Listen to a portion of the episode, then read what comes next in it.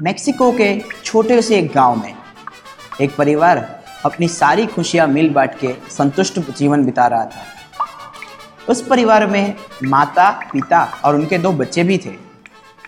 बच्चे ठहरे बहुत ही शरारती। उनको शाम को खेलते वक्त नदी के पास खेलने की आदत थी और इसी बात से उनकी माँ बहुत ही चिंतित रहती थी। एक दिन जब शाम को बच्चे खेलने के लिए नदी के पास निकल रहे थे तभी उनके माँ ने उनको पीछे से टोका और खेलने से मना कर दिया। बच्चे ये बात सुन के बहुत ही उदास हो गए।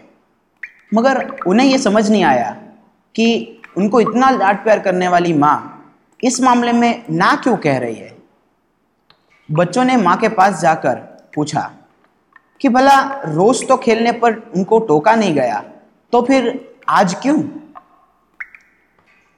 माँ ने बहाना बनाते हुए कहा कि नदी के पास बच्चों का जाना मना है और ना मानने पर उन्हें पापा से डांट भी पड़ सकती है। मगर बच्चे काफ़ी शातिर थे।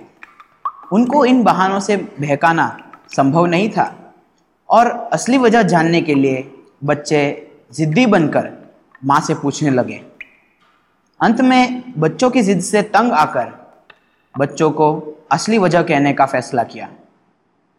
माँ ने बच्चों को लायरोना के बारे में बताया। लायरोना के पूरे जीवन चरित्र के बारे में जानकर बच्चे काफ़ी डर गए थे। और आगे से अपने माँ की बात मानकर कभी भी नदी के पास अकेले खेलने नहीं गए। आखिर कौन थी लायरोना? और ये बात हमेशा से बच्चों के लिए एक डरावना सपना क्यों रही है? जानने के लिए स्वागत है आपका बायोस्कोप के नए अध्याय में। where search begins here.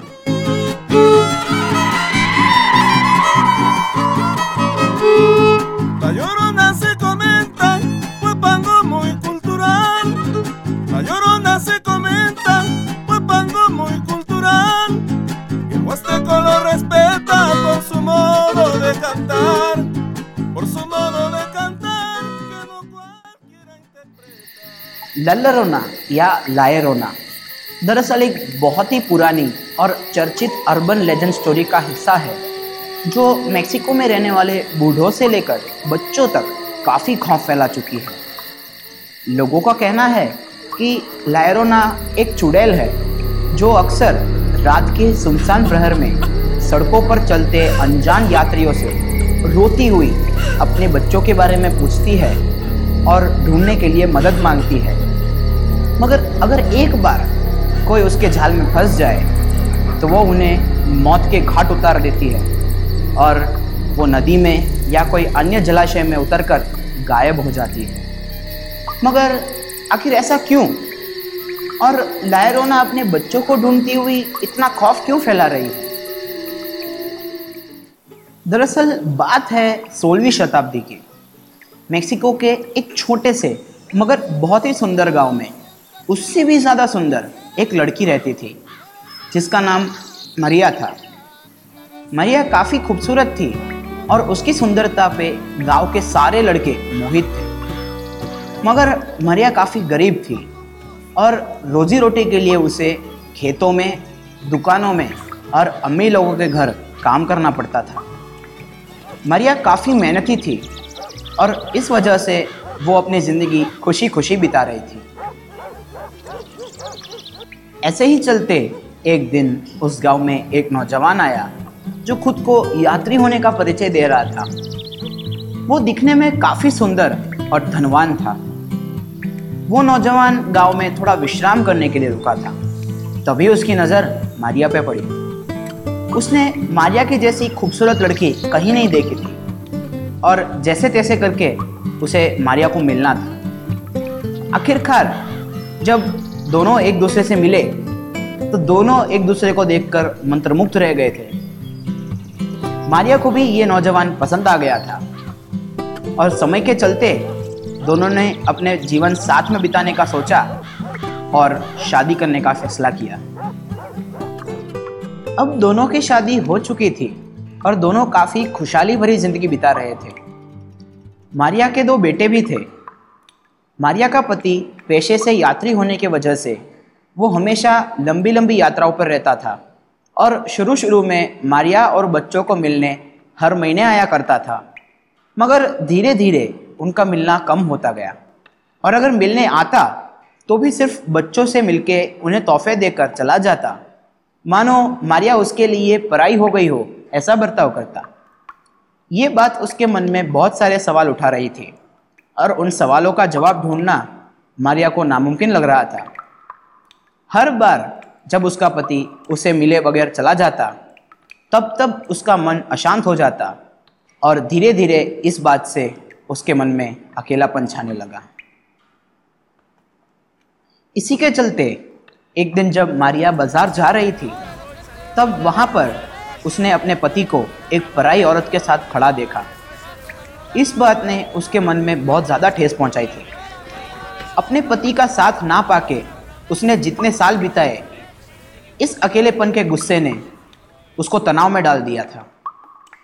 Maria को लगने लगा था कि उसके माँ बनने की वजह से ही उसके पति ने उसको छोड़ा होगा। और इस बात का गुस्सा उतारने के लिए मारिया ने अपने बच्चों को पास वाले नदी में ले जाकर पानी में डुबा के मौत के घाट उतार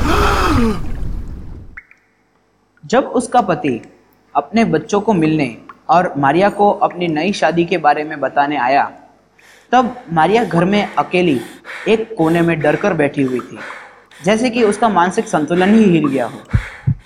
उसके पति ने पूरे घर में अपने बच्चों की तलाश की, मगर बच्चे कहीं भी नहीं मिले। आखिर में उसने मारिया को अपने बच्चों के बारे में पूछा तब मारिया ने अपने पति को देख खुश होते हुए कहा कि बच्चों को उसने नदी में डुबाकर मार डाला था, जिससे वो फिर से उससे प्यार करने लगे। मारिया का ये जवाब सुन के उसके होश उड़ गए। उसने गुस्से से मारिया को कहा कि अगर वो आगे से उसकी पत्नी बन के रहना चाहती है तो मारिया को पहले उनके बच्चों को ढूंढ के लाना पड़ेगा, वरना वो मारिया को उसके लायक नहीं समझेगा। मानसिक रूप से उदास मारिया ने अपने बच्चों की तलाश शुरू कर दी थी। मारिया अपने बच्चों को ढूंढती हुई दूसरे गाँव में भी जा पहुँचती थी और रास्ते पे सबको अपने बच्चों के बारे में पूछती गई मगर अफसोस की बात है कि उसे अपने बच्चे कहीं भी नहीं मिले। अब मारिया को एहसास हो चुका था कि उसके बच्चे अब वापस नहीं आने वाले थे और बच्चों के सिवा उसका कोई वजूद भी नहीं था। और इसी मानसिक तनाव के कारण मारिया ने भी नदी में कूद के अपनी जान दे दी इस हादसे के बाद मारिया की आत्मा ने उस गाँव के लोगों के बीच कहर मचा के रख दिया था। ऐसा कहा जाता है कि आज भी मारिया की आत्मा रात को रोती हुई अपने बच्चों की तलाश में नदियों और तालाबों के किनारे निकलती है। और अगर कोई बच्चा उसे दिख जाता है तो उस बच्चे को वो अपने साथ पानी में ले जाती और डुबाकर मार डालती है। इस डर के पीछे दूसरी भी कई वजह थी। कहानियों के अनुसार, मारिया को मरने के बाद स्वर्ग नहीं प्राप्त हुआ था। और जब वो स्वर्ग के द्वार पहुँची, तब ईश्वर ने साफ़ मना कर दिया था और मारिया की आत्मा को अपने बच्चों को ढूँढने का शाप दे दिया था। इसी शाप की वजह से मारिया रोती हुई और कई बार चीखती हुई सुनाई देती है। और कई लोगों को वो अगवा भी कर चुकी है। और इसी वजह से मारिया को रोती हुई औरत या फिर आज की 21वीं सदी में भी ऐसा कहा जाता है कि मेक्सिको की शहरी और ग्रामीण विस्तारों में जलाशयों के पास वाले इलाकों में रात के समय लायरोना की रोती हुई आवाज़ सुनाई पड़ती है। जब कोई अकेला इंसान रास्ते पे चल रहा होता है तब उसे पीछे से एक रोती हुई औरत की आवाज़ सुनाई पड़ती है। और अगर तब उसने पलट के देखा तो लायरोना उसके सामने आके उससे एक सवाल पूछती। क्या आपने मेरे बच्चों को देखा है? अगर आपका जवाब है ना तो उसी क्षण आप अपने जान से हाथ खो बैठेंगे। और अगर आपका जवाब है हाँ तो वो आपको नदी या तालाब के किनारे ले जाकर वहाँ अपने बच्चों को ढूँढने को कहेगी, जो मिलने नहीं वाले। और इसी के चलते आप अपने जान से हाथ खो बैठेंगे। डायरोना की कहानियाँ और लोगों का आमना सामना होना, इन बातों ने करीब पाँच सदियों से लोगों के बीच खौफ फैला के रखा था। कई सारे पैरानॉर्मल इन्वेस्टिगेटर्स ने इस बात पर जाँच की मगर आज तक पक्का सबूत किसी के हाथ नहीं लगा।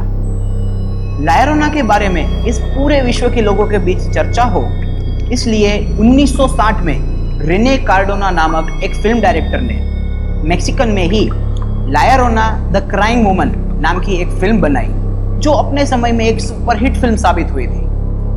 उस फ़िल्म के बाद लायरोना की कहानियों को बहुत सारे भाषाओं में भी अनुवाद किया गया और पुस्तकें भी लिखी गई। मगर 1960 के फ़िल्म के बाद हिट साबित हुई थी 2019 में निकली हुई film the curse of La Llorona जिसके डायरेक्टर थे माइकल चेव्स जिसमें लायरोना के आत्मा से परेशानी झेलती हुई एक परिवार की कहानी बताई गई थी। आपको क्या लगता है, क्या लायरोना सिर्फ़ एक कहानी है या फिर कोई हकीकत? मिलता हूँ मैं आपको अगली वीडियो में। तब तक गेट डॉकी फाइट